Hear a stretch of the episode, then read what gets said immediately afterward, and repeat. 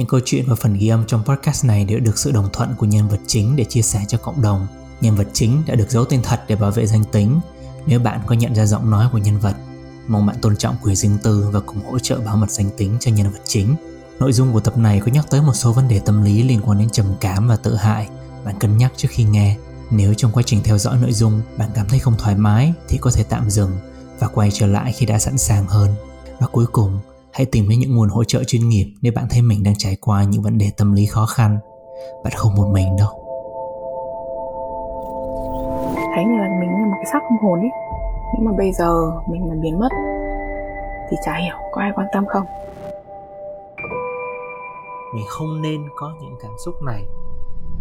Hay bạn ấy đã có cái cảm xúc đấy bao lâu nay rồi? Tại sao em lại dậm chân tại chỗ như thế này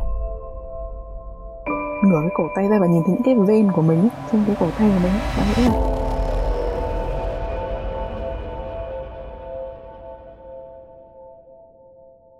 Đây là Tìm mùa 2, một podcast series nơi chúng ta tìm về những điều khó nói nhưng lại là những điều chân thực nhất trong quá trình kết nối bản thân và kết nối với những mối quan hệ xung quanh.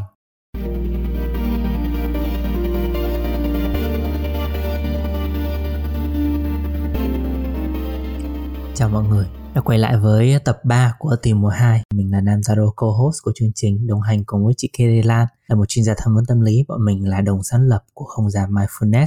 Um, bản thân mình là một người coach và chị Lan là một chuyên gia tham vấn tâm lý thì mỗi khi bọn mình cùng ngồi với những câu chuyện người bạn nhân vật chính thì bọn mình luôn muốn mang lại những cái thông điệp cũng như là những cái góc nhìn từ những cái trải nghiệm cũng như là những cái ờ, tập huấn những cái kiến thức mà bọn mình đã trải qua trong cả mỗi khoảng thời gian làm việc cùng nhau trong mindfulness như vậy. Thì qua tập 1 và tập 2 thì bọn mình đã rất là vui tại vì bọn mình đã mang một cái thông điệp mà bọn mình rất là muốn nói mang đến cho nhiều người từ rất là lâu rồi.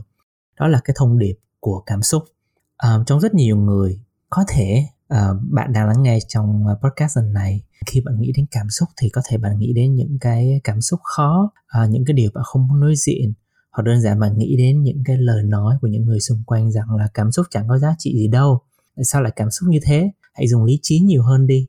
Thì cái thông điệp của mình đó là cảm xúc là một trong những điều rất quan trọng trong cuộc sống. Nó quan trọng ở chỗ nó mang cho bạn những cái thông điệp về bản thân bạn nó mang những thông điệp về giá trị nó mang những thông điệp về nhu cầu và nó mang những thông điệp về những cái phần mà có thể bạn cần hàn gắn. À, đã từ rất là lâu rồi nhưng nó vẫn còn đó thì tại sao chúng ta cần phải hiểu về cảm xúc? Đó là tại vì nó mang những cái thông điệp như vậy. Và cảm xúc, khi bạn đã hiểu được nó rồi, bạn trân trọng được nó rồi, thì hoàn toàn đó là cái cánh cửa để giúp bạn có được cái cuộc sống nó trọn vẹn và nó ý nghĩa hơn. Thì tập 2 bọn mình có nói về việc là khi mình đối diện với những cái ký ức ngày xưa mà nó mang lại cho mình những tổn thương. Và đến tận bây giờ nó vẫn còn đó thì khi mình đối diện với những cảm xúc liên quan đến những ký ức như vậy thì thường nó có thể nó sẽ rất là khó. Tập 2 thì bọn mình có nói về việc là làm thế nào mình có thể dần dần bọn mình ngồi được với những phần mình chối bỏ mình ngồi được với những cái tổn thương, những cái cảm xúc khó. Tập ngày hôm nay thì bọn mình sẽ đào sâu hơn một chút, đó là bọn mình sẽ làm việc với cái bản chất của những cái cảm xúc khó này như thế nào và có những cái cơ chế gì nó giúp mình làm việc hoặc không làm việc được cùng với cảm xúc thì trong cái quá trình mà mình và chị Lan cùng ngồi suy tư về cái chủ đề này thì bọn mình có nghĩ đến một cái ví dụ, một cái ví von thôi. Đó là bọn mình nói về việc một người người ta gặp một cái tai nạn và người ta bị nứt xương, người ta bị nứt xương tay đi. Thì lúc đầu người ta chỉ nghĩ là, ồ, mình bị sức da, bị sức phần mềm thôi cho nên người ta sẽ tìm đủ mọi cách để người ta xoa dịu cái vết thương phần mềm đó. Người ta có thể sát trùng vết thương này, người ta uống thuốc giảm đau này, người ta bó lại này người ta tìm đủ mọi cách để người ta có thể làm dịu được vết thương và chữa lành. Cái vết thương mà người ta nghĩ là nó chỉ là vết thương mềm thôi. Nhưng mà thực ra thì về mặt bản chất thì họ lại bị nứt xương cơ. Nhưng mà người ta không biết đến điều đó. Và vì như vậy cho nên là trong một khoảng thời gian rất dài, có thể là một tuần sau hai tuần sau, ba tuần sau, người ta vẫn thấy là tại sao cái vết thương ngoài của tôi nó đã lành rồi nhưng bên trong tôi vẫn cảm thấy nhức như vậy. Thậm chí là rất đau nữa. Và càng ngày nó càng đau thêm. Và tôi dùng thuốc giảm đau này rất là nhiều. Tôi bôi dầu này tôi ngâm nước lạnh, tôi làm đố mọi cách, nhưng tôi không thể nào mà tôi đỡ hơn được cái vết thương này. Thì đây là một cái ví dụ về việc là thực sự khi nào thì mình đang làm việc với cái bản chất của vấn đề thì cảm xúc nó cũng như vậy. Nhiều khi mình tưởng mình đang làm việc cùng với cảm xúc, nhưng mà thực ra nhiều khi mình lại đang chỉ làm những cái điều ở bên trên để xoa dịu nó thôi. Nhưng mình đang không thực sự nhìn nhận được là vấn đề nó nằm ở đâu. Giống như trong trường hợp cái ví von của bọn mình, đó là vấn đề thực chất là cái người đó là bị nứt xương, thì họ phải giải quyết cái vấn đề đó chữa lành được cái tổn thương đó, chứ không phải là làm dịu những cơn đau ở bên trên. Thì cảm xúc cũng như vậy. Nhiều khi mình có một cái, những cái cơ chế mà nó giúp mình một cách có ý thức hoặc là vô thức, mình xoa dịu đi những cảm xúc của mình. Hoặc là mình lảng tránh, mình chạy ra khỏi cảm xúc của mình. Và nhiều khi mình tưởng là mình đang học cách để mình giải quyết vấn đề đấy. Đó là một cách tạm thời thì những cái cách này nó giúp mình giảm bớt nỗi đau. Nhưng mà đồng thời thì cái cảm xúc cái cảm xúc, cái nỗi đau nó vẫn đang ở đó. Và theo thời gian thì nó càng ngày nó càng lớn mạnh lên. Thì ngày hôm nay của bọn mình bọn mình đào sâu về những cơ chế. Cụ thể ở đây là cơ chế thích nghi, coping mechanism và cơ chế phòng vệ, defense mechanism là những cơ chế mà mình luôn luôn có ở bên trong bản thân mình. Và những cơ chế này thì nó có những cái công năng của nó để giúp mình làm việc với cảm xúc.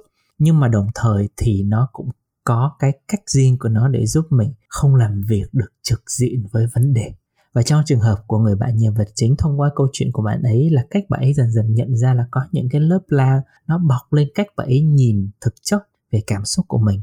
Cả một cái câu chuyện của bạn ấy trong tập ngày hôm nay là cái quá trình bạn học cách chỉ đơn giản là đi đến được một cái nhìn nhận là những cảm xúc tôi có bên trong mình là thật, tôi không chối bỏ điều đó. Và chỉ khi bạn ấy không có chối bỏ được điều đó, bạn ấy nhìn nhận được cái sự thật của cảm xúc của mình, thì lúc đó bạn ấy mới bắt đầu có thể làm việc được với những cảm xúc đó và bắt đầu cái quá trình hàn gắn những cái tổn thương mà bạn ấy nhận ra bạn ấy đã có, thì không để bạn đợi lâu nữa, bọn mình sẽ mời câu chuyện người bạn nhân vật chính ra và chúng ta sẽ cùng lắng nghe nhé.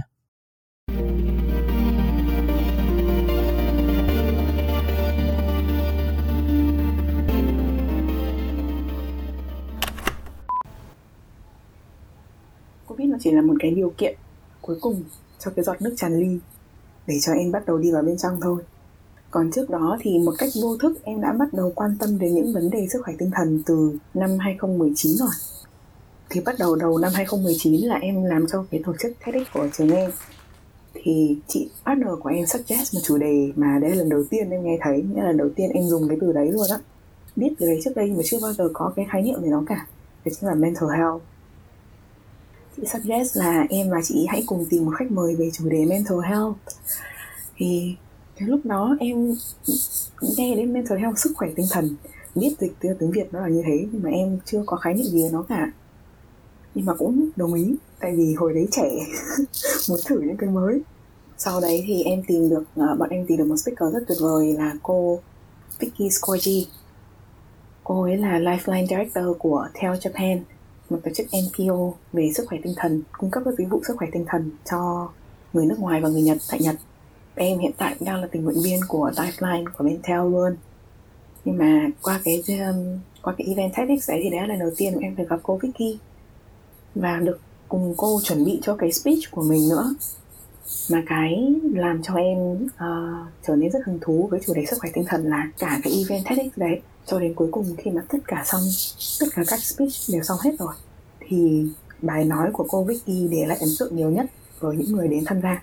Em nhìn thấy điều đấy là tại vì buổi event rất nhiều các bạn à, hôm đấy là có 150 bạn đến xem. Đến dự hội trường chỉ chứa được 150 người nhưng mà em dự đoán là phải đến là 30 đến 40 bạn ở lại vây quanh xung quanh cô Vicky và nói với cô những cái câu như là chưa có ai nói cho tôi cái điều này trước đây và tôi cứ nghĩ là tôi tôi nghĩ là tôi bị kiểu I think I'm, I'm crazy kiểu chưa có ai nói với tôi cái điều này cả chưa có ai nói với tôi là việc việc tôi cảm thấy như thế này không phải là biểu hiện của một sự failure một sự thất bại yếu đuối. Nhưng mà nó là một thứ rất là con người rồi tôi xứng đáng được thấu hiểu các thứ chưa ai nói với tôi cái điều đấy.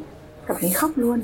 Và sau đấy thì các bạn cũng biết em là cái người uh, gọi là đưa cô gì đến và xong đấy có một bạn em nhớ là các bạn chạy ra và bạn ấy ôm em luôn. Và bạn ấy khóc. Bạn ấy nói là bạn ấy cảm ơn em rất là nhiều tại vì đã làm một cái, đã mời đến khách mời này và làm cái speech này ở trường. Ờ, và cái bạn đấy cũng là một người bạn mà trở thành một người bạn khá là tốt của em trong thời đại học. Thì em rất là ngạc nhiên và không thể ngờ một cái chủ đề rất là vô tình mà mình làm như thế này. Nó lại có cái cái cái tác động lớn đến như thế và lúc đấy thì em mới nhận ra là cái chủ đề về sức khỏe tinh thần nó nó ở xung quanh mình như thế nào. Tại vì ngay những cái bạn học sinh trường mình, những cái người mà đi học cùng mình hàng ngày, mình cứ tưởng là mình nhìn bên ngoài ai cũng vui vẻ. Không thể nghĩ là họ họ có những cái nỗi niềm nó ở sâu ở bên trong đến cái mức đấy, mà họ không có cái chỗ để đi, để để cho ra. Mà họ cứ phải giấu giếm thế thấy tội nghiệp quá và sau đấy thì em mới bắt đầu cảm thấy hứng thú với chủ đề này. Rồi bắt đầu tham gia cái khóa training của TEL bắt đầu làm tình nguyện viên của TEL trước năm 2019 năm, năm 2019 là em làm training. Xong rồi đến cuối năm 2019 là em tốt nghiệp khóa training. Thì à, đầu năm 2020 em mới bắt đầu làm à, tình nguyện viên lần đầu tiên. Không phải ai cũng sẵn sàng để đối diện với những cảm xúc khó bên trong mình nhất là khi những cảm xúc khó đó gợi lên những nỗi đau hay sự sợ hãi vốn đã hằn sâu chúng ta có một cơ chế bảo vệ và thích nghi để né tránh hay làm dịu đi những cảm xúc khó. Nhưng về lâu về dài, rất nhiều người cho chúng ta bắt đầu học cách chối bỏ những cảm xúc khó bên trong, thậm chí là đè nén và cố quên đi cảm xúc đó. Liệu điều này có thực sự tốt và những cảm xúc khó khi cố quên thì liệu có quay trở lại hay không? Cũng như là những cảm xúc khó, liệu cũng có thể có những giá trị với chúng chăng? Xong rồi đến cuối năm 2019 em tốt nghiệp khóa training thì à, đầu năm 2020 em mới bắt đầu làm à, tình nguyện viên lần đầu tiên. Nhưng mà cũng đúng đấy đúng lúc đấy là đầu năm 2020 dịch covid bắt đầu ở Nhật.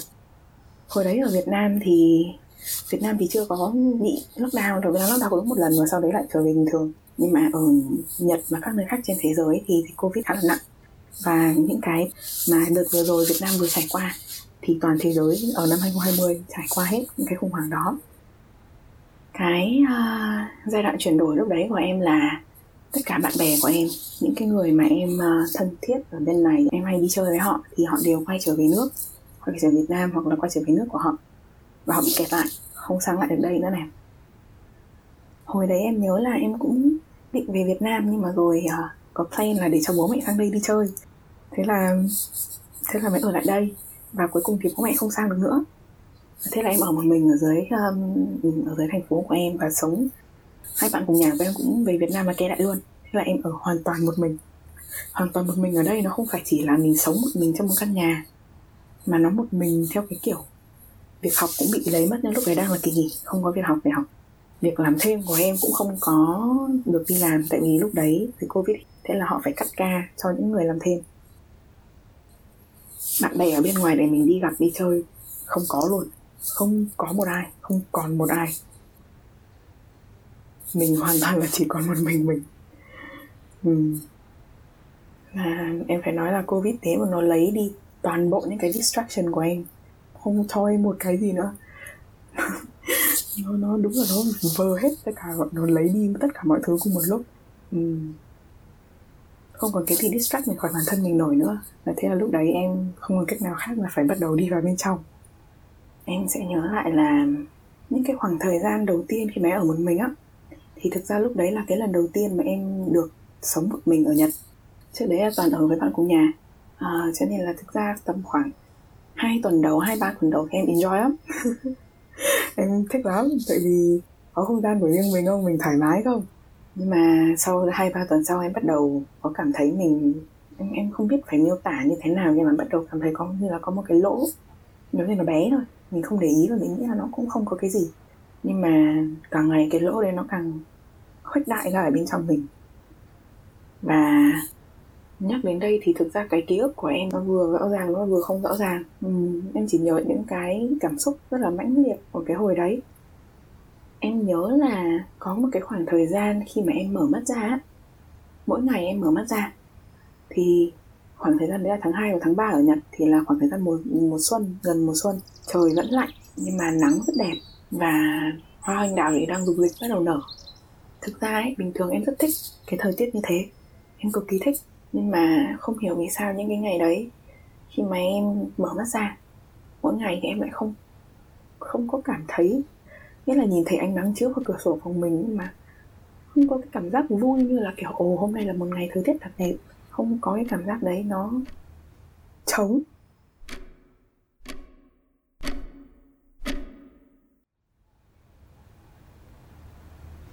Không biết miêu tả nào ngoài ngoài ngoài cái từ trống rỗng. Xong em nhớ cái cảm giác là mỗi ngày em mở mắt ra, em không biết là mình nên làm gì và không biết mình mình mở mắt ra để làm gì. Vì em cảm thấy ngày nào nó cũng như vậy ngày nào cũng mở mắt ra và đến cuối ngày thì mình cũng lại đi ngủ trên cái giường đấy căn phòng đấy và cả một ngày trôi qua mình không biết phải làm gì. Và những cái lúc đó thì thực ra em nghĩ là ôi bây giờ mình có thời gian thế này thì tại sao mình không học tiếng nhật chẳng hạn? Hay là mình không dành thời gian mình học thêm skill này skill kia? Nếu mà nói về cái việc có cái gì đó để làm trong cái khoảng thời gian mình uh, gọi là khoảng thời gian rảnh rỗi thế này không thì thực ra có nhiều lắm đấy chứ. Nhưng mà rồi em không có làm được em đã thử nhưng mà không có làm được. Mở mở quyển sách ra mà không thể ngồi đọc nổi lên trang thứ hai. Và sau đấy thì em lại kiểu mày em sao thế à kiểu hỏi bản thân. Xong khoảng thời gian đó thì cũng là cái khoảng thời gian mà uh, rất nhiều cái tin tức mỗi ngày em em lên mạng xã hội rất nhiều. Rất nhiều cái tin tức về như kiểu là số ca nhiễm hàng ngày ở Nhật bao nhiêu này rồi là những cái tin tức về chuyện là người Việt ở bên này khi mà họ bị mất việc làm thêm họ không kiếm được tiền họ um, hết visa rồi họ phải gọi là ngồi trực ở cửa đại sứ quán cắm trại ở ngoài cửa đại sứ quán tại vì không còn nhà nữa. Như thế nào? Xong hàng ngày thì mỗi ngày bố mẹ em gọi điện tận ba bốn lần liền cứ nhắc đi nhắc lại với em là em không được đi ra ngoài. Mà trong trong khi trong cái khoảng thời gian đấy cái điều duy nhất em em mong chờ hàng ngày là là em có thể đi ra ngoài vào vào buổi sáng và ra cái con kênh gần nhà để em ngồi. Thì chỉ có những cái khoảnh khắc mà em ngồi ở phía ngoài con kênh đấy tầm buổi sáng. Thì những là là những cái khoảnh khắc mà ít nhất em còn cảm thấy mình được mình được, gọi là, nó êm đi. Cái lỗ bên trong mình nó nó được phủ phủ một cái lớp êm êm lên hơn một chút một lớp bông đi một chút. Tại vì em ra ngoài đấy thì em còn nhìn thấy người em còn nhìn thấy họ đang um, gọi là người dân ở, ở thành phố của em họ dắt chó đi dạo hay là họ đang làm gì đó. Nhưng mà hàng ngày thì ba bốn ba bốn lần đến bố mẹ gọi điện kêu là đừng có ra khỏi nhà. Và um, rồi thì em nhớ cái cảm giác cảm thấy cái cơ thể của mình nó không còn là của mình nữa. Nhưng mà mình vẫn sinh hoạt mình vẫn dậy vẫn đánh răng vẫn tắm vẫn đói vẫn ăn nhưng mà không có hiểu mình làm thế để làm gì. Và mình làm tất cả những cái điều đó trong một trạng thái là hoàn toàn trống rỗng. Thấy như là mình như một cái xác không hồn ấy. Nhưng mà vẫn có một cái bộ não ở đây nó đang quan sát cái xác không hồn đấy.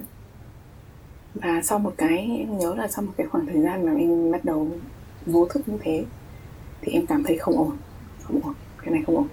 Mình mình mình mình mình phải làm một cái gì đó với cái này.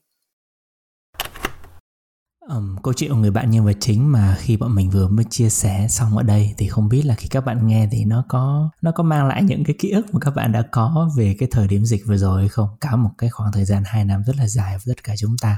Thì mình có thể để ý là cái khoảng thời gian khi mà dịch bắt đầu ở Nhật nơi bạn ấy đang sống và làm việc lúc đó thì nó mang lại cho bạn ấy một loạt những cái cảm xúc mà trong đó rõ ràng nhất là bạn ấy nhận ra là nó có một cái lỗ trống một cái hố bên trong bạn ấy nó trống rỗng và nó cứ liên tục nó mở ra, mở dần dần. Và đồng thời thì bạn thấy là mỗi ngày bạn ấy không còn những cái ý nghĩa sống với cảm giác vui, cảm giác hy vọng như trước khi dịch nữa. Bạn ấy cứ suy nghĩ là mỗi ngày mình chỉ có làm những cái việc này thôi và cứ lặp đi lặp lại. Thì nó khiến mình ở đặt ra mới hỏi trong đầu là tại sao đại dịch nó lại tạo những cái cảm xúc đó? Và đại dịch nó có phải là cái nguyên nhân trực tiếp nó tạo nên cái cảm xúc này trong người bạn nhân vật chính không ạ? Như Nam mô tả thì đúng là khi mà đại dịch diễn ra một cái điều nó rất là mới và nó rất là lớn như vậy thì ít nhiều cũng sẽ ảnh hưởng đến con người.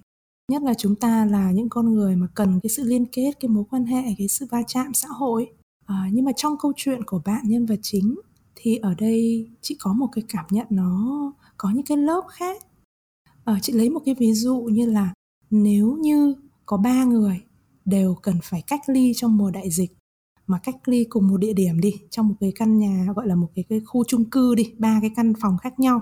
Nhưng mà mọi điều kiện sống đều giống nhau diện tích nhà hay là tài chính họ đang có mỗi bữa họ ăn tất cả mọi thứ nó đều giống nhau. Nhưng mà cái trạng thái cảm xúc của ba người thì sẽ đều có ba cái trạng thái cảm xúc khác nhau. Lý do là bởi vì mỗi người trong chúng ta có một cái thế giới quan và những cái ký ức trong cuộc sống những cái trải nghiệm trong cuộc sống khác nhau dẫn đến khi chúng ta gặp một cái tình huống giống nhau, ở một cái điều kiện giống nhau, nhưng mà cách chúng ta nhìn nhận nó sẽ khác nhau. Và với câu chuyện của bạn nhân vật chính thì chị nhìn thấy là bạn ấy nói khá nhiều về việc khi mà ờ, đại dịch diễn ra thì bố mẹ của bạn ấy không sang chơi được, mà ngược lại lại còn gọi điện thoại cho bạn ấy khoảng 10 lần một ngày để nhắc là không được đi ra ngoài. Thì những người bạn ở chung với bạn ấy thì người thì về Việt Nam, người thì cũng nghỉ nôm na là bạn ấy cũng không được đi ra ngoài gặp gỡ mọi người, mà người ở cùng với bạn thì cũng không có ở đấy nữa và bạn ấy một mình. Và có một cái điểm là bạn nói bạn ấy chỉ ước sao để mà có thể ngồi ở cái kênh để có thể nhìn thấy người đi qua đi lại thôi. Thì điều này nói lên là nếu như không có những cái sự kết nối với con người, dù là trực tiếp nói chuyện hay gián tiếp có thể nhìn thấy những con người xung quanh mình thì mất đi cái điều đó thì bạn ấy càng ngày càng cảm thấy nó có một cái sự trống rỗng. À, nhìn như nó có một cái hố ở bên trong bạn ấy. Càng ở trong cái hố này thì bạn ấy như là một cái xác không hồn. Càng cảm thấy buồn một cái nỗi buồn sâu đậm buồn đến tê liệt và cảm thấy là càng ngày càng mất cái ý nghĩa sống.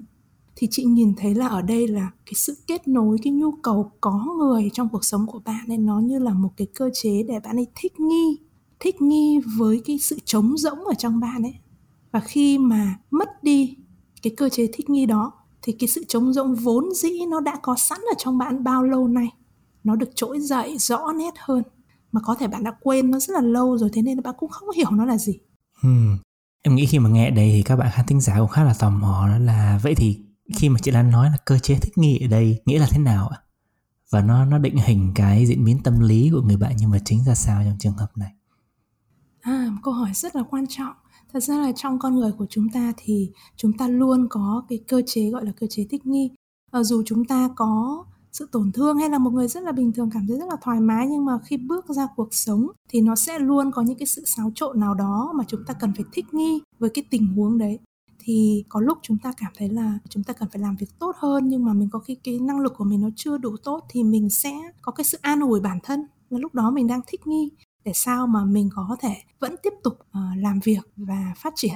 Thì sự thích nghi đó nó là một cái sự thích nghi rất là tích cực để giúp cho chúng ta có thể chấn an bản thân để mình có thể phát triển bản thân. Nhưng mà nhiều khi chúng ta lại phụ thuộc vào cái sự thích nghi để cho chúng ta chấn an bản thân mình.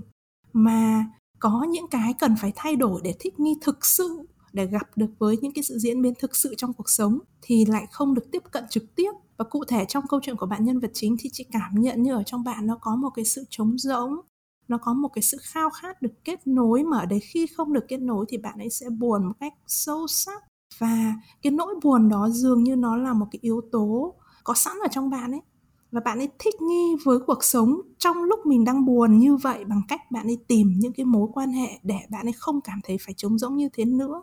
Thì vô hình dung đó là nếu mình cứ tiếp tục sống như vậy một năm, hai năm, mười năm, hai mươi năm thì mình sẽ bị phụ thuộc vào cơ chế thích nghi. Đó là mình vẫn còn cái nỗi niềm bên trong của mình mình chưa giải tỏa được.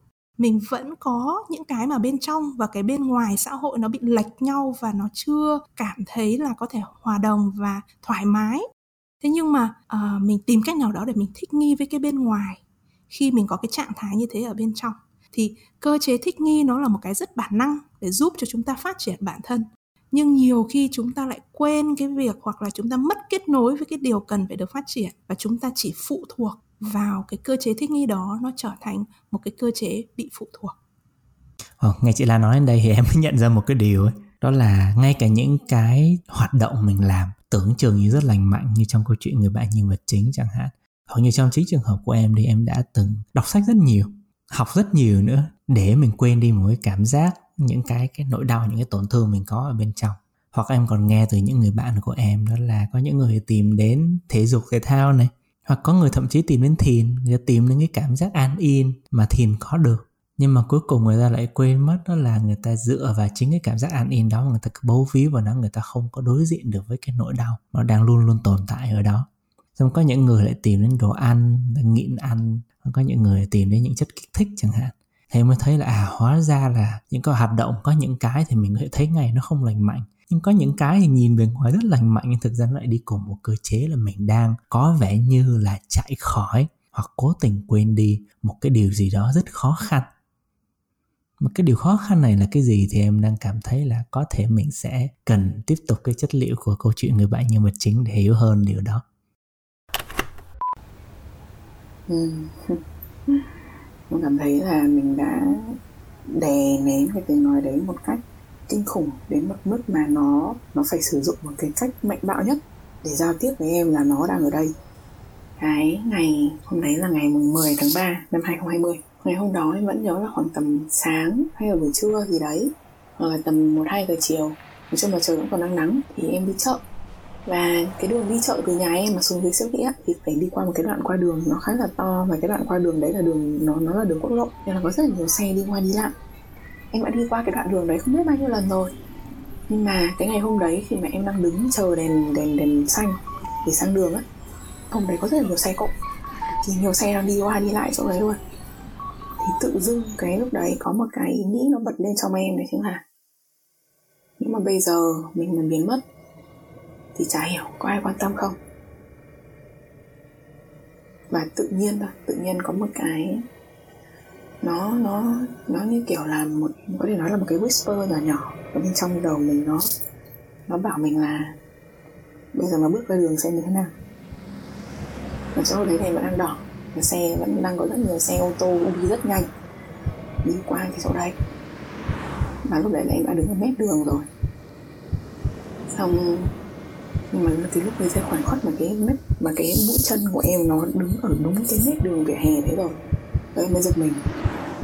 Và em mới bảo oh my wait what what what am I doing? Thế là, là em hơi giật mình và em em lùi lại một bước lùi lại một bước và em hơi choáng với cái giây phút đấy. Um, lúc đấy thì trong đầu em vẫn đang có những cái gọi là như kiểu một cái giọng nói ở bên trong nó hơi bên trong ấy nó đang nó vẫn đang nói là kiểu bây giờ mày đến mất thì chả hiểu có ai quan tâm không? Chả biết ai quan tâm không? Lúc đấy thì cái có một cái rational mind của em nó nhảy vào ngay em nói là mày đang nghĩ cái gì đấy? Có bố mẹ mày này bạn bè mày ở Việt Nam này. Bây giờ mày làm sao thì bố mẹ bạn bè mày như thế nào? Mày không nghĩ gì cho bố mẹ à? Nhưng mà at the same time đấy là cái đấy là cái uh, rational mindset. At the same time những cái mà em cảm nhận ở phía bên dưới thì thì thật sự lúc đấy em cảm thấy um, cảm thấy rất là đau ở cái việc mình cảm thấy là nếu mà bây giờ mình thật sự có có poof một cái mình có biến mất hoàn toàn như là không khí thì có lẽ không ai quan tâm. Có lẽ sẽ không có ai quan tâm. Cái cảm giác đấy nó và cái rational mind nghĩa là cái cảm giác và cái rational mind cảm xúc và rational mind của em nó hoàn toàn trái ngược nhau và sau đó, nhưng mà sau đó thì em vẫn sang đường và cái giây phút đấy thực ra nó diễn ra rất nhanh. Nó chắc chỉ khoảng chưa đến một phút hoặc là hơn một phút một tí thôi. Và sau đấy khi em thấy đèn xanh thì em vẫn đi sang đường. Em vẫn đi chợ, em vẫn đi về nhà. Đấy là cái lần đầu tiên em nghĩ là cái phần mà bị em shut down rất nhiều lần đấy, nó lên tiếng, mà nó lên tiếng một cách aggressively cho em biết là nó đang ở đây. Thế mà em vẫn mặc kệ nó nhá. Thế mà rồi em vẫn mặc kệ nó. Và em nhớ là sau cái ngày hôm đấy, những cái ngày sau đấy, đôi khi những lúc mà em nấu ăn ấy, em có đang cầm dao và em đang thái một cái gì đó trên trên thớt. Và thì tự nhiên em lại cảm thấy là nếu mà bây giờ cái dao này nó cứa phải tay mình, mà cái tay mình đang cầm đồ ngay đây, bây giờ cái dao này nó mà có cứa vào tay mình, hay là thậm chí em có một lần, có một lần em còn nhớ là em còn tự nhiên đang thái dao nhưng mà kiểu ngửa cái cổ tay ra và nhìn thấy những cái ven của mình trên cái cổ tay của mình và nghĩ là bây giờ mà cái dao này nó mà cứ ở đây thì có khi mình cũng không sợ. Và và em giật mình với cái suy nghĩ đấy. Và em em thấy sợ. Lúc đấy là một phần khác trong em lại cảm thấy sợ. Chính cái suy nghĩ mà mình không sợ. Và thế là những cái lúc, nếu mà những cái lúc đó xảy ra thì thường là em sẽ ngồi bỏ dao ra, em sẽ ngồi một lúc, nghĩ một lúc và ngồi thở. Rồi sau đó em sẽ lại, quay ra và nấu ăn. Wow, không biết là nghe xong câu chuyện của người bạn nhân vật chính thì cái cảm xúc hiện tại của bạn thế nào? Đối với Nam thì à, Nam cảm thấy được cái cái sự nặng của cái nỗi đau mà ấy đang chịu đựng. Và cũng như Nam nhận ra cái việc đó là đại dịch đã lấy hết đi tất cả những cái cơ chế thích nghi của bạn ấy những cái cơ chế mà giúp bạn ấy được xoa dịu một phần những cái nỗi đau mà trước khi đại dịch nó vẫn ở đó nhưng mà ấy đã thích nghi và ấy xoa dịu được nó. Bây giờ thì không còn một chút cái cơ chế nào để có thể giúp bạn ấy có thể xoa dịu được những điều đó rồi thì nỗi đau thực sự tự nhiên nó tới một cách rất trực diện với bạn ấy. Mà các bạn có thể hiểu rõ qua từng từ bạn ấy miêu tả về cách bạn ấy đứng ở trên đường, bạn ấy tưởng tượng ra cái việc đó. Hoặc bạn ấy đang nấu bếp và bạn ấy tưởng tượng cái việc cầm con dao lên. Thì nó không có phải là một cái hành vi bạn ấy muốn thực hiện, mà nó thể hiện một cái nỗi đau nó muốn được nghe. Và bây giờ bạn ấy cảm thấy nó rất là mạnh đến độ bạn ấy có những cái suy nghĩ như vậy thì cái điều mà nam rất là muốn nói ở đây đó là cái việc nỗi đau của chúng ta ấy, những cái tổn thương có khi từ sâu xa mà mình chưa hàn gắn được, nó vẫn sẽ luôn luôn đau như vậy. Và tại vì nó rất đau như vậy cho nên rất khó để mình có thể đối diện với những điều đó. Và tại sao cơ chế thích nghi nó lại ở đó? Tại vì nó giúp mình có thể vẫn sống được một cách bình thường với một cái nỗi đau như vậy. Nó giúp mình soi dịu những điều đó. Nhưng mà dịch xảy đến và nó mang một cái điều kiện chưa bao giờ xảy ra cho người bạn nhân vật chính nó xé toang cái lớp coping của bạn ấy. Và bây giờ bạn ấy chỉ còn làm được một việc thôi, là nhìn và thấu từng ngóc ngách một của cái nỗi đau nó đã hằn sâu rất là lâu ở trong bạn ấy rồi. Và khi chị nghe Nam chia sẻ thì chị cũng nhận thấy là đúng là cơ chế thích nghi thì giúp cho mình có thể thích nghi được ở trong một cái thời điểm ngắn hạn. Nhưng mà nếu như mà mình cứ dùng nó về mặt lâu dài thì những cái vết đau của mình nó cũng vẫn còn ở đó và nó sẽ hiện diện ở đó. Mà khi không có thể phụ thuộc vào cơ chế thích nghi nữa, thì nó sẽ được lộ diện ra và nó sẽ tươi như là lúc mà chúng ta cảm nhận nó bao nhiêu lâu về trước. Thì khi chị lắng nghe bạn ấy nói là một cái khoảnh khắc là chẳng hiểu được có ai quan tâm không? Và bây giờ mà mình mà biến mất thì có ai quan tâm không? Và khi mình sống trong một thế giới rất là đầy đủ, có mọi thứ, nhưng mà sâu thẳm bên trong mình mình đứng trống rỗng và cái cảm giác của sự trống rỗng đấy nó đau đến tê liệt, nó buồn đến tê liệt, cô đơn đến tê liệt. Nhưng mà cũng chẳng ai biết, có khi chẳng ai quan tâm.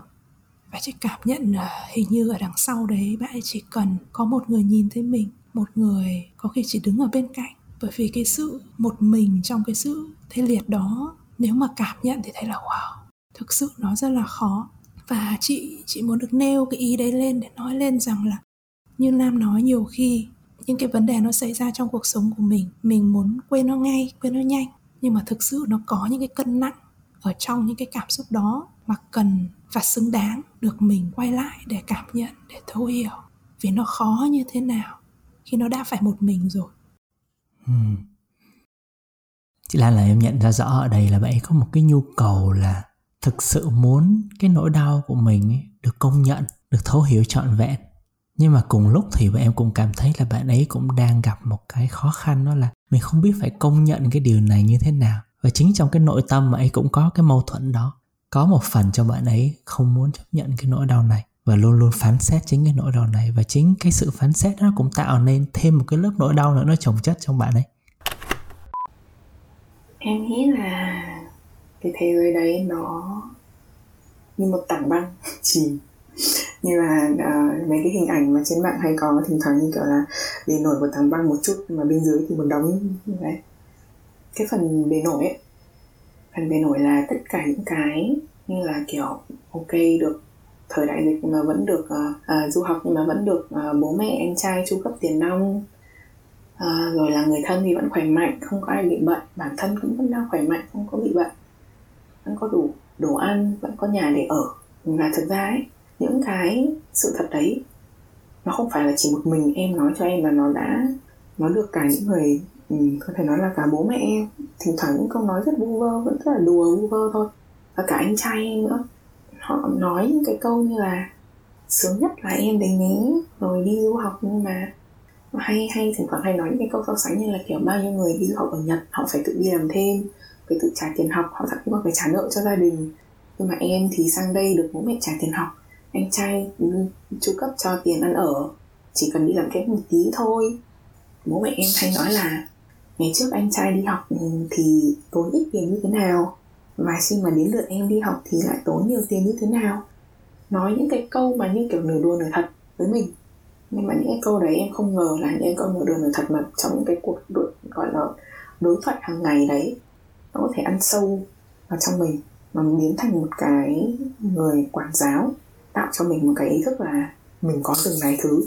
Cho nên mình đã rất sướng rồi. Ừ. và ngoài ra thì những cái lúc đó xung quanh em em có những cái người bạn rất là những người bạn thân và chia sẻ những cái sâu sắc với em á. Họ chia sẻ cho em những cái câu chuyện mà em thấy vô cùng thương và vô cùng nặng nề. Em thấy sao bạn bè xung quanh em ai cũng khổ thế. Khổ lắm ấy. Có những người thì gia đình bố bạo hành có những người thì nhà vỡ nợ những người thì còn không không cả gọi là không không sống nổi với gia đình mà phải đi ra tự tự lập riêng. Uh, nhiều hoàn cảnh lắm có những người thì mồ côi bố mẹ hay là rất là nhiều những cái hoàn cảnh xung quanh em và không hiểu vì sao họ um, những người bạn thân thiết thấy họ chọn em họ tin tưởng em để họ chia sẻ những cái câu chuyện sâu bên trong của họ. Em rất là cảm ơn cái điều đó. Nhưng mà at the same time những cái ừ, vì em vì em phải chứa đựng những cái tâm sự rất là sâu kín và rất là khó khăn đấy của họ. Mà em không có cho ra, nghĩa là em em em luôn luôn là một chiều. Luôn luôn là em là người nhận những cái đó. Và nghĩ nghĩ là cái nghĩa vụ của mình như một người bạn thì phải lắng nghe được những cái điều đấy của họ, bất kể lúc nào. Thế cho nên là tự dưng nó tạo, em em tự so sánh bản thân, cái trường hợp của em với họ luôn. Em cảm thấy, em nghĩ là buồn có một cái nỗi buồn nó rất là sâu sắc ở đó. Mà cái nỗi buồn nó sâu và nó đậm đến cái nỗi mà em tê liệt, em tê liệt cho nên là em mới cảm thấy trống rỗng không biết mình phải làm gì, không biết mình mình đang cảm thấy cái gì. Và vì sao mình lại cảm thấy trống rỗng. Và khi mà em có những cảm xúc đấy, thì có một cái câu nói mà em cứ liên tục nói với bản thân mình mà em viết liên tục luôn trong nhật ký của mình khoảng thời gian đấy. Là tại sao mày đang, trong cái thời điểm dịch bệnh như thế này, có người thì mất việc người mất nhà, mày thì vẫn còn được anh trai, còn được bố mẹ hỗ trợ tiền bạc, xong rồi vẫn còn nhà ở, xong rồi đồ ăn thì vẫn thoải mái, được mua, rồi thì lại còn được ở một cái thành phố. Nó không có quá đông dân, cho nên là số ca nhiễm nó cũng không quá nhiều, nó không quá nguy hiểm. Mày vẫn có bạn bè này mày có tất cả mọi thứ như thế này thì tại sao mày lại cảm thấy như thế?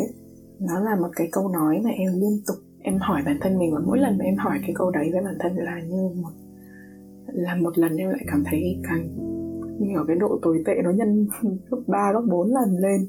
Tại mình như là có một cái uh, người quản giáo ở trong đầu mình và họ liên tục họ nhắc nhở là đây là những thứ mày đang có đây tại sao mày lại, mày có như từng ngày thứ rồi mà tại sao mày vẫn có quyền được cảm thấy buồn, được cảm thấy trống rỗng?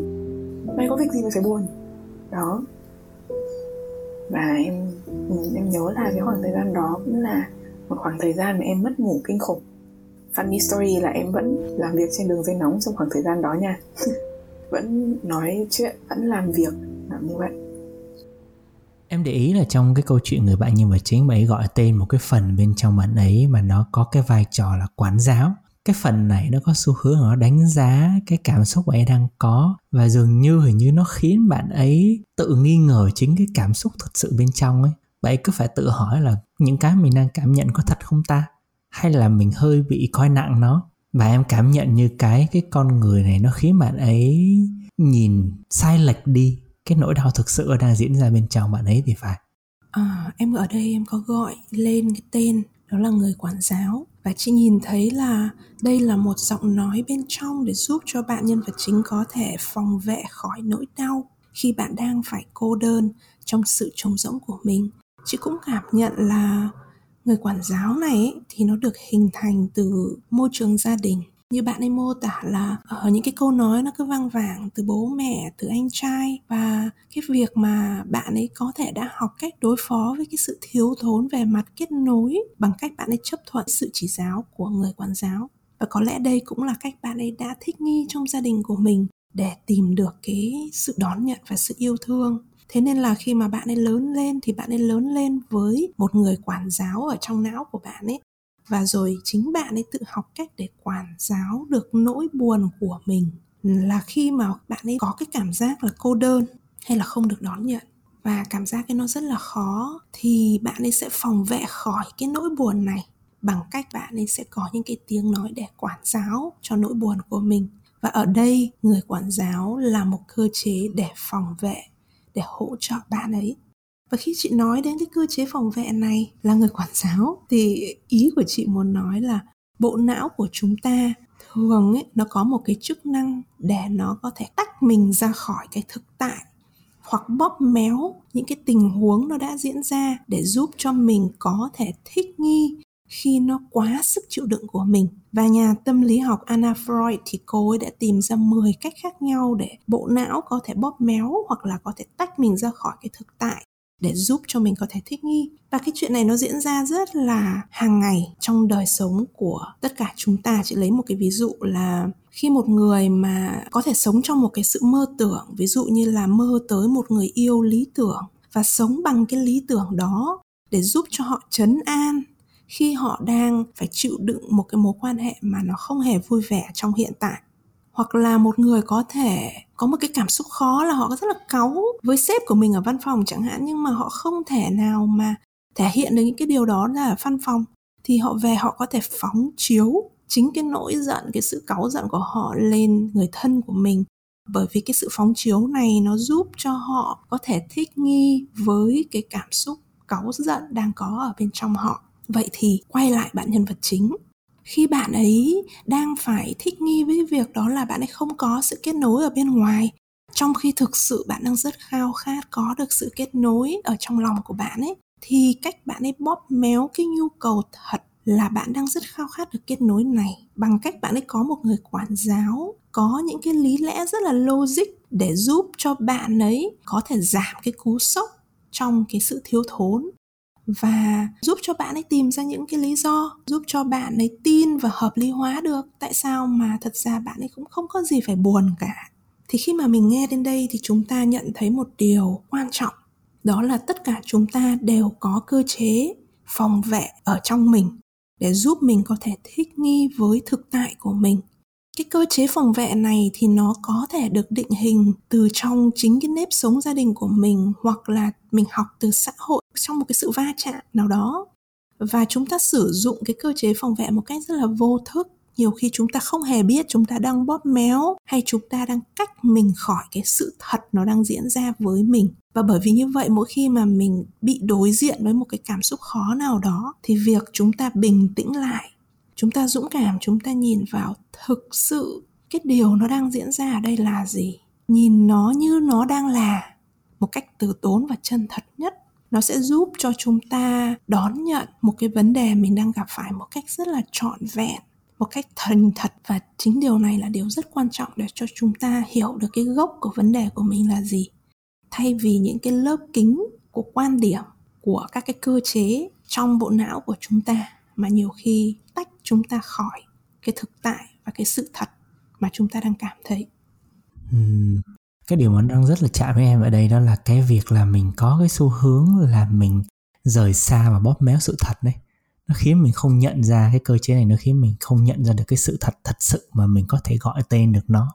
Nó cũng khiến em thấy là ngay cả cái việc mình thực hành lòng biết ơn, nếu mà mình không thực sự mình hiểu về cái cơ chế này thì nó cũng có vẻ giống như là một cái cơ chế phòng vệ thì phải.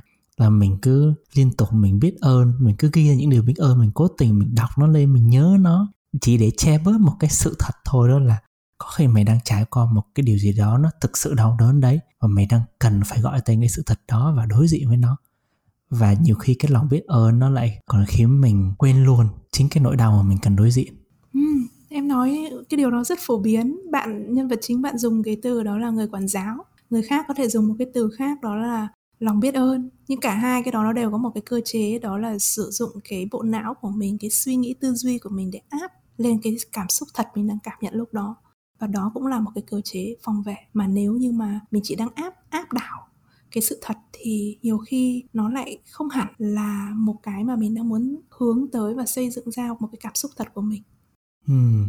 cái điều em cũng muốn tiếp nối ở đây mà em cũng muốn gửi đến cho tất cả các bạn khán thính giả luôn là ngay cả tập 1, tập 2 thì bọn mình nói về điều này rồi là cảm xúc nó có cái thông điệp của nó và cảm xúc nó nói lên một cái sự thật bên trong mình. Và trong cái tình huống của người bạn nhân vật chính hiện tại thì chính cái việc là bạn ấy có những cái cơ chế phòng vệ nó khiến bạn ấy không có nhìn nhận ra cái sự thật đằng sau đó. Ờ, cái việc là bạn ấy đang cảm thấy rất là cô đơn bạn ấy luôn luôn cảm thấy rất cô đơn bạn ấy luôn luôn muốn khao khát được công nhận, được kết nối với những người xung quanh, được nhìn nhận là chính bạn ấy.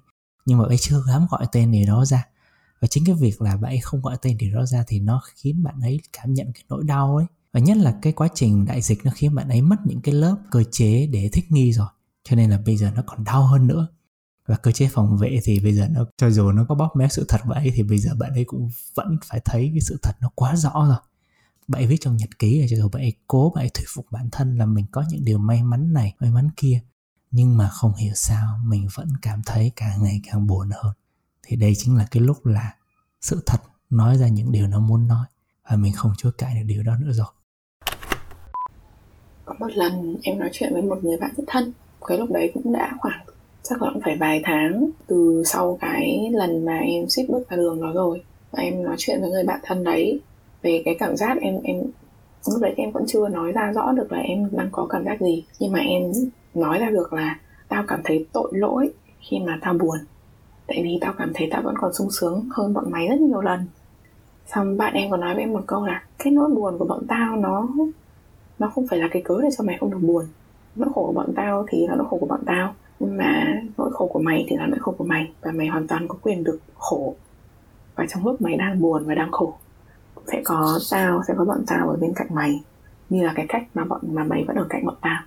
Thì cái câu đấy nó nó là cái câu khởi điểm cho cái việc mà em bắt đầu thở ra được một chút. Mới một chút, xíu thôi nhưng mà cũng bắt đầu thở ra được một chút. Và cảm thấy là người quản giáo của em lúc đấy mới bắt đầu ấy, mới mới nhận ra là mình không cần thiết phải đè nén phải uh, luôn luôn cảm thấy biết ơn với những cái gì mình có thì mình mới có được những cái kết nối. Ừ. khi mà nghe người bạn của người bạn nhân vật chính nói như vậy thì chính mình cũng cảm thấy tự nhiên nhẹ nhõm thay cho cả người bạn nhân vật chính nữa. Và cái câu chuyện đó thì nó nói lên một cái điều rất đơn giản thôi mà nó gói gọn lại trong cái câu chuyện của cái sự chia sẻ của người bạn đó. Đó là nỗi khổ của mày là nỗi khổ của mày. Nỗi khổ của bạn tao là nỗi khổ của bạn tao và mày cũng có quyền được khổ mà. Thì đây là cái thông điệp mà mình thực sự mình muốn nói ở đoạn này cho tất cả mọi người, cho những ai đang lắng nghe đến tận bây giờ, đó là chúng ta hay có xu hướng là chúng ta sử dụng chính cái nỗi khổ của người khác để chúng ta loại trừ, chúng ta xem nhẹ, chúng ta đè nén cái nỗi khổ của chính mình ấy. Trong khi thì chúng ta hoàn toàn có thể nhìn nhận được hai sự thật cùng một lúc mà. Đó là người bạn của mình hoặc người thân của mình đang khổ và chính mình cũng đang có nỗi đau và chính mình cũng đang khổ và không có nỗi khổ nào nó đang lấn át nỗi khổ nào cả, mà hai nỗi khổ đó hoàn toàn có thể tồn tại được song song với nhau. Nó giống như một cái việc là một người bị gãy tay, nhưng mà người ta lại suy nghĩ là à ở mình vẫn còn may mắn tại vì người kia thì gãy tay và người kia gãy chân. Người ta chắc là khổ hơn mình đấy. Nhưng mà bạn nghe câu chuyện nó xong, cái ví dụ đó xong thì bạn có thấy nó sai sai không? Rõ ràng là mình có một cái tay đau và người kia thì có thể là một cái tay đau và một cái chân đau, nhưng mà hai cái nỗi khổ, nỗi đau đó nó tồn tại song song với nhau và nó đều cần sự quan tâm và sự chăm sóc. Và mình không có thể nào mình nói là à tại vì người kia đau hơn mình, người ta có một cái chân, một cái tay đau, cho nên là cái nỗi đau của mình nó ít hơn. Hoàn toàn không phải như vậy. Thì mình lấy chính cái ví dụ này để mình nói một cái quan điểm rất là quan trọng ở đây thôi, đó là ngay cả bản thân rất nhiều người trong chúng ta chúng ta có thói quen xem nhẹ nỗi đau của mình tại vì chúng ta so sánh với những người xung quanh. Và cái điều cái thông điệp ở đây đó là những nỗi đau có thể tồn tại song hành cùng nhau và chúng ta cùng trân trọng tất cả những điều đó những điều đang diễn ra bên ngoài và cả những điều đang diễn ra bên trong mình. Và cùng lúc khi mình bắt đầu mình trân trọng mình thấy được giá trị và mình không xem nhẹ được cái nỗi đau của mình nữa ấy, thì lúc đó thì cái quá trình hàn gắn thực sự ấy, nó mới có thể bắt đầu. Và một lần nữa thì giống như tập 1 và tập 2 bọn mình luôn luôn nhấn mạnh rằng đó là cả một cái hành trình dài. Cái cảm xúc này nó không chỉ lặp lại một lần đâu mà nó có thể lặp đi lặp lại nhiều lần nữa. Và hành trình của người bạn nhân vật chính nó chỉ mới bắt đầu từ cái thời điểm đó thôi. Đó là cả một cái quá trình trong suốt 2 năm. Mà thực ra bây giờ vẫn tiếp tục cái hành trình đấy thôi. Nó làm cả một cái hành trình trong suốt 2 năm em um, gọi là reflect liên tục xong rồi, đau đớn liên tục luôn, nghĩa là phải trải qua những cái những cái trải nghiệm. Nghĩa là cái trải nghiệm đau đớn ờ, đau đớn nhất của em thì nó chưa hẳn là cái trải nghiệm mà đứng bên lề đường đâu. Trải nghiệm đau đớn nhất của em nó đến phía sau. Nó đến từ cái lúc mà, nó đến từ những cái ờ, có những cái tổn thương mà có những người khác nó, họ gây ra cho mình ấy. Khi mà khi mà mình chưa mình chưa nắm bắt được là cái phần tảng băng của mình nó nó là cái gì, nhưng mà mình lại vô cùng thèm sự kết nối. Tại vì một cái nhu cầu thiết yếu.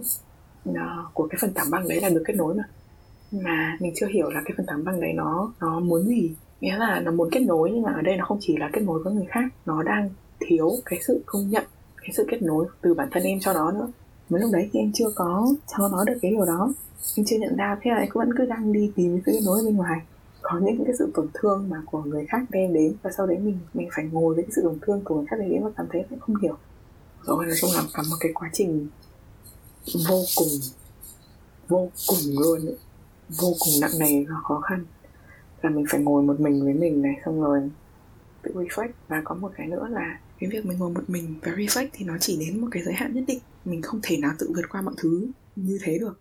Ừ, và sau đấy khi mà đến, em em đã chạm đến cái giới hạn của cái việc mà tự mình ngồi với mình, tự mình viết nhật ký với mình, thì em nhận ra là mình cần sự giúp đỡ. Mình thật sự cần một sự giúp đỡ. Nó nó hơn như thế này. Và thế là em đã tìm đến therapy bắt đầu đi art therapy. Và cái việc mà mình bắt đầu có một người nữa tuần chỉ dành cho mình 50 phút thôi nhưng mà là một cái không gian họ hoàn toàn lắng nghe mình vô điều kiện. Họ uh, họ giúp mình thấy được những cái khía cạnh đằng sau những lời chia sẻ đằng sau những câu nói của mình. Mà nếu mà mình kể cả mình có tự ngồi mình có tự viết nhật ký bao nhiêu lần đi chăng nữa mình có lẽ cũng không có thấy được. Cái việc mà em bắt đầu therapy là cái sự giúp đỡ đầu tiên em vươn tay ra để em tìm tới sau khoảng thời gian đấy là em bắt đầu tham gia mới mindfulness thực ra là tham gia với mindfulness trước đấy rồi. Nhưng mà sau sau khoảng thời gian bắt đầu đi happy em bắt đầu tham gia với mindfulness một cách uh, gọi là nghiêm túc hơn. Tại vì cảm thấy mình cần một cái không gian nơi mà mình được bao bọc và mình được lắng nghe không không phán xét. Sau đó thì nữa thì em bắt đầu uh, chia sẻ với những người trong tổ chức mà em làm tình nguyện. Trước đó thì họ luôn nói là bất cứ khi nào mà mà em cảm thấy cần người để chia sẻ kể cả không liên quan đến công việc tình nguyện trên lifeline. Nhưng mà em em cảm thấy là mình đang trong một cái trạng thái mà mình cần được lắng nghe. Thì supervisor và lifeline director của em rất là open và nói là họ có thể cố gắng hết thời gian. Nhưng mà trước đó thì em chưa bao giờ làm tại vì em sợ làm phiền họ. Nhưng mà sau đấy thì em bắt đầu chia sẻ với họ và cũng bắt đầu chia sẻ với những một số người bạn mà mình cực kỳ tin tưởng về những gì mà mình đang có ở bên trong mãi cho tới, em nhớ là đến đến tầm tháng 6 tháng 7 năm nay em mới bắt đầu thật sự quay lại mà gặp bạn ý và mời bạn ý dần dần đi ra. Nhưng mà cái phần mà trước đây mình nghĩ là nó là cái phần yếu ớt, cái phần yếu đuối, cái phần mà mình phải giấu đi, cái phần mình không có thể hiện được cho người khác, mà không có thể hiện được cho chính mình, thì em nhận ra là cái phần đó nó ở chính giữa em và nó thành cái power core cho tất cả những cái gì mà em có thể làm bây giờ và và thực ra cũng ngược lại là những cái gì mà em có thể làm bây giờ cũng là một cái ngôi nhà cực kỳ cần thiết cho cái cho cái bạn bé nhỏ đấy một cái sự bao bọc một cái sự ôm ấp. Ừ, tại vì cái cái phần bé nhỏ đấy của em nó cực kỳ thích được ôm ấp. Nó nó nó cần được ôm ấp vỗ về nó là cái phần mà nó gọi là nó như một đứa trẻ con ấy nó yearning cho những cái sự bao bọc vỗ về kết nối. Thì những cái phần bên ngoài những cái mà em thể hiện được bên ngoài năng lực và năng nổ các kiểu là một ngôi nhà và cũng là một người chị bao bọc đồng hành cũng như là một cái người được lấy năng lượng từ cái phần bé bé đấy luôn. Ừ. Ồ, khi lắng nghe đoạn chia sẻ của bạn nhân vật chính ở điểm này thì chị thấy có một cái ý rất là quan trọng. Ở việc đó là khi mà chúng ta đã bị tổn thương thì chúng ta sẽ càng dễ bị tổn thương hơn. À, cụ thể trong câu chuyện của bạn nhân vật chính thì bạn ấy nói là cái vết thương của bạn ấy nó như là một cái hố trống mà ở trong đó nó đau, nó buồn một cách tê liệt. Nó có một cái nỗi buồn sâu đậm mà đến những cái lúc bạn ấy cảm giác như nó mất đi hết những cái ý nghĩa sống. Và bạn ấy khao khát có được sự kết nối, nhưng mà bạn lại bị thiếu cái sự công nhận. Khi mình khao khát nhưng mà cũng không ai nhìn thấy, thì mình có một cái trạng thái rất là dễ bị tổn thương vì mình đang có vết thương rồi và khi mình khao khát, mình bước ra, mình với tay ra, mình muốn được kết nối để mình xoa dịu cái vết thương của mình. Nhưng mà vô hình dung nếu như mình gặp một người không hiểu mình, hay là một người có ý đồ khác với mình, hay là mình có những cái mối quan hệ mà nó không giải tỏa được, dẫn đến là có thể là những cái nỗi niềm của mình mình không được nhìn nhận, thì cái vết thương sẵn có đó nó bị nhấn lại và nó càng bị tổn thương. Và nó là những cái lớp tổn thương trên những cái lớp đã tổn thương nó cũng giống như là cái tay của mình khi mà đã bị gãy và mình cố gắng để mình bước ra, để mình làm thế nào mình tìm được những cái sự hỗ trợ để nó có thể được gắn liền. Nhưng mà có người người ta có thể lại xô mình một cái, nó lại đau đúng vào cái chỗ gãy đấy. Có người thì có khi lại kéo mình mạnh một cái, nó lại xô đúng vào cái chỗ gãy đấy.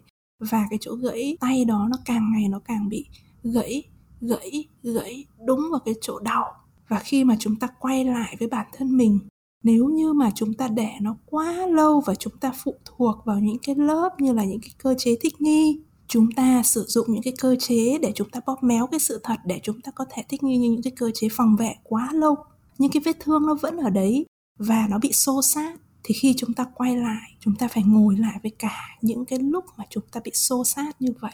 Và đó là một cái lớp mà chị muốn ghi nhận từ câu chuyện của bạn nhân vật chính, là đó là một cái hành trình thật sự bản lĩnh và đó là điều mà khi chúng ta nghe đến đây thì chúng ta biết rằng việc chúng ta ngồi lại với bản thân mình, việc chúng ta biết rằng cái sự tổn thương nó rất cần mình để mình có thể có sức mạnh thực sự ở bên trong ấy. Trước khi mình bước ra và mình biết cách bảo vệ bản thân mình một cách đúng nghĩa, nó rất là quan trọng.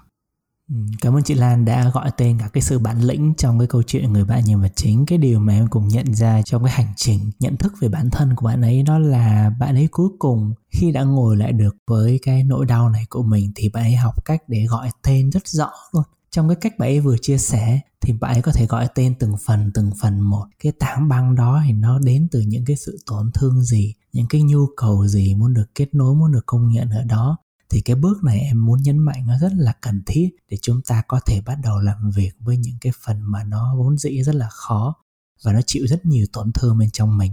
Nó cần cái sự bản lĩnh, như chị Lan nói. Và cái câu mà nó tới với em đó là rất nhiều người nói mà em cảm thấy nó rất là đúng. Đó là, the way, the only way in is the way through. Tức là mình chỉ có thể đi qua được những cảm xúc này bằng cái cách là mình đi thẳng vào nó thôi không có một con đường vòng nào để đi qua tất cả những cảm xúc này và giúp mình giải quyết được nó cả. Nhưng mà đi vào trong chính những cảm xúc đó là rất nhiều những cái nỗi sợ hãi.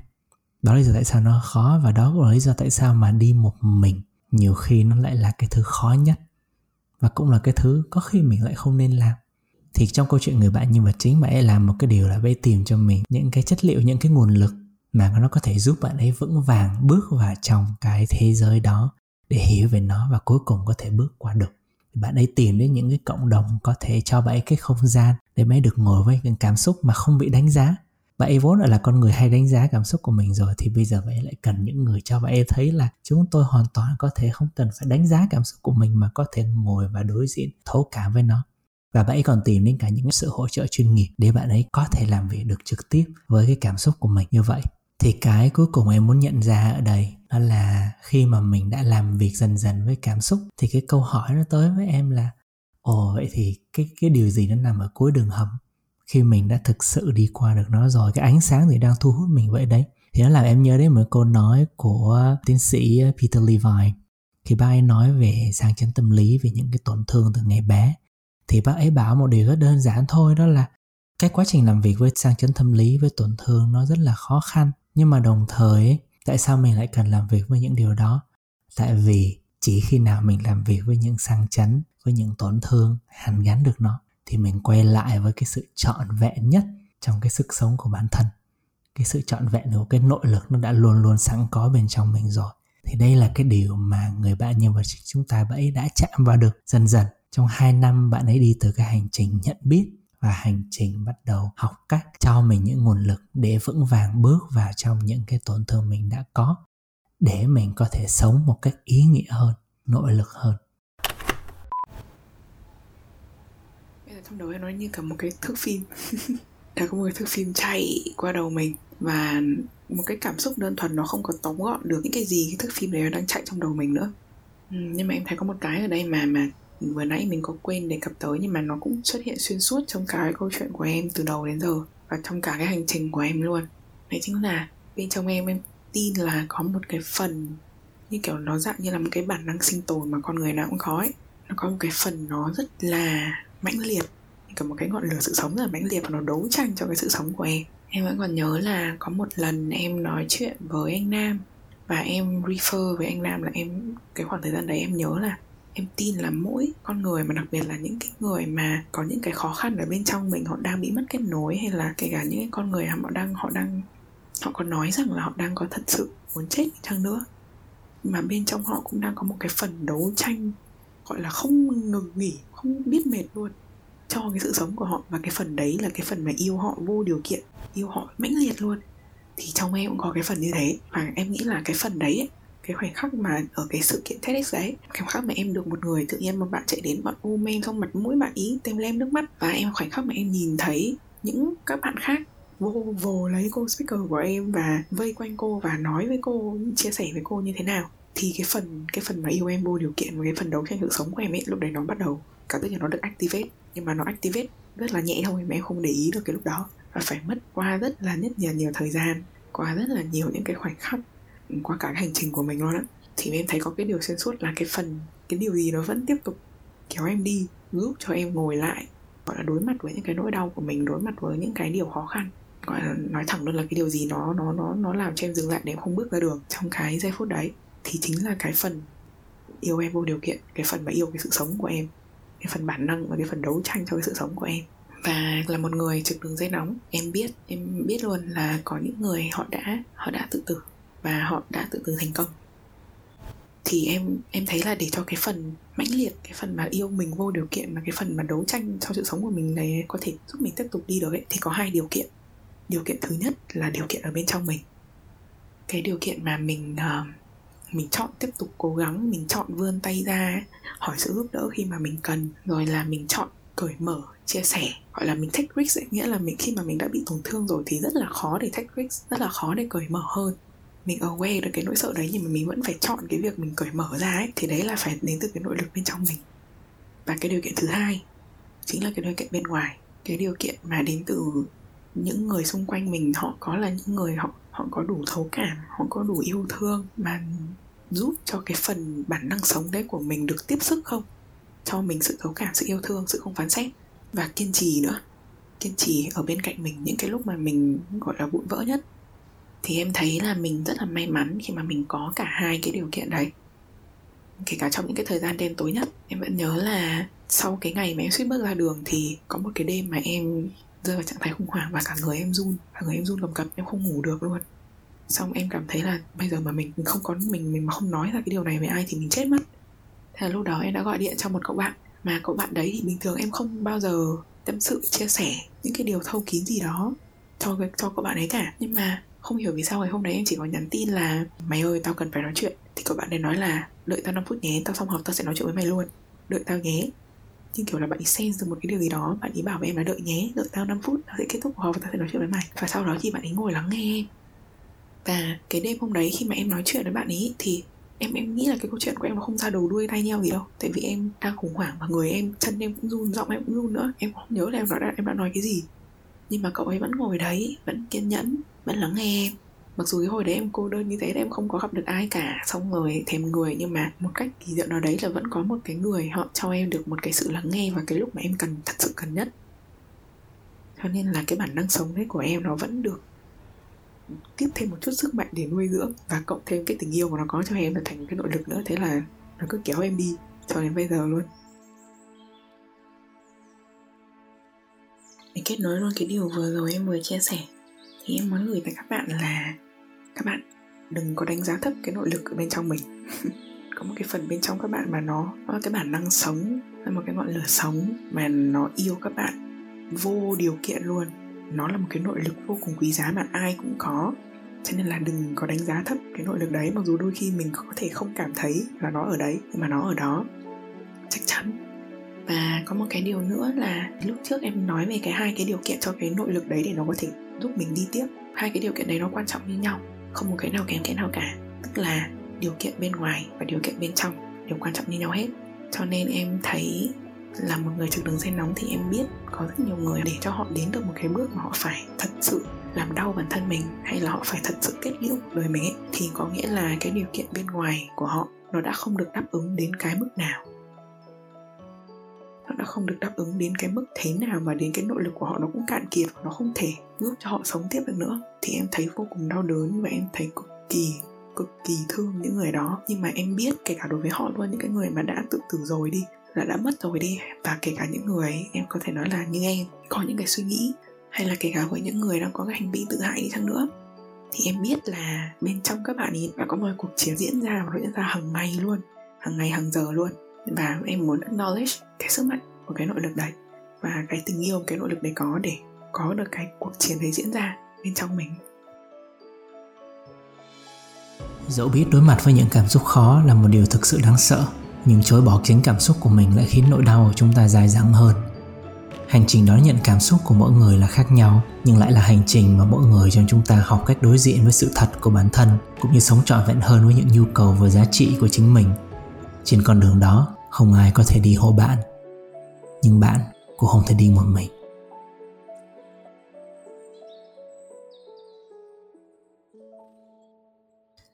Trên hành trình đối diện và vượt qua những cảm xúc khó, bọn mình mong bạn đừng ngần ngại để tìm đến những nguồn hỗ trợ, những cộng đồng và những dịch vụ tâm lý chuyên nghiệp.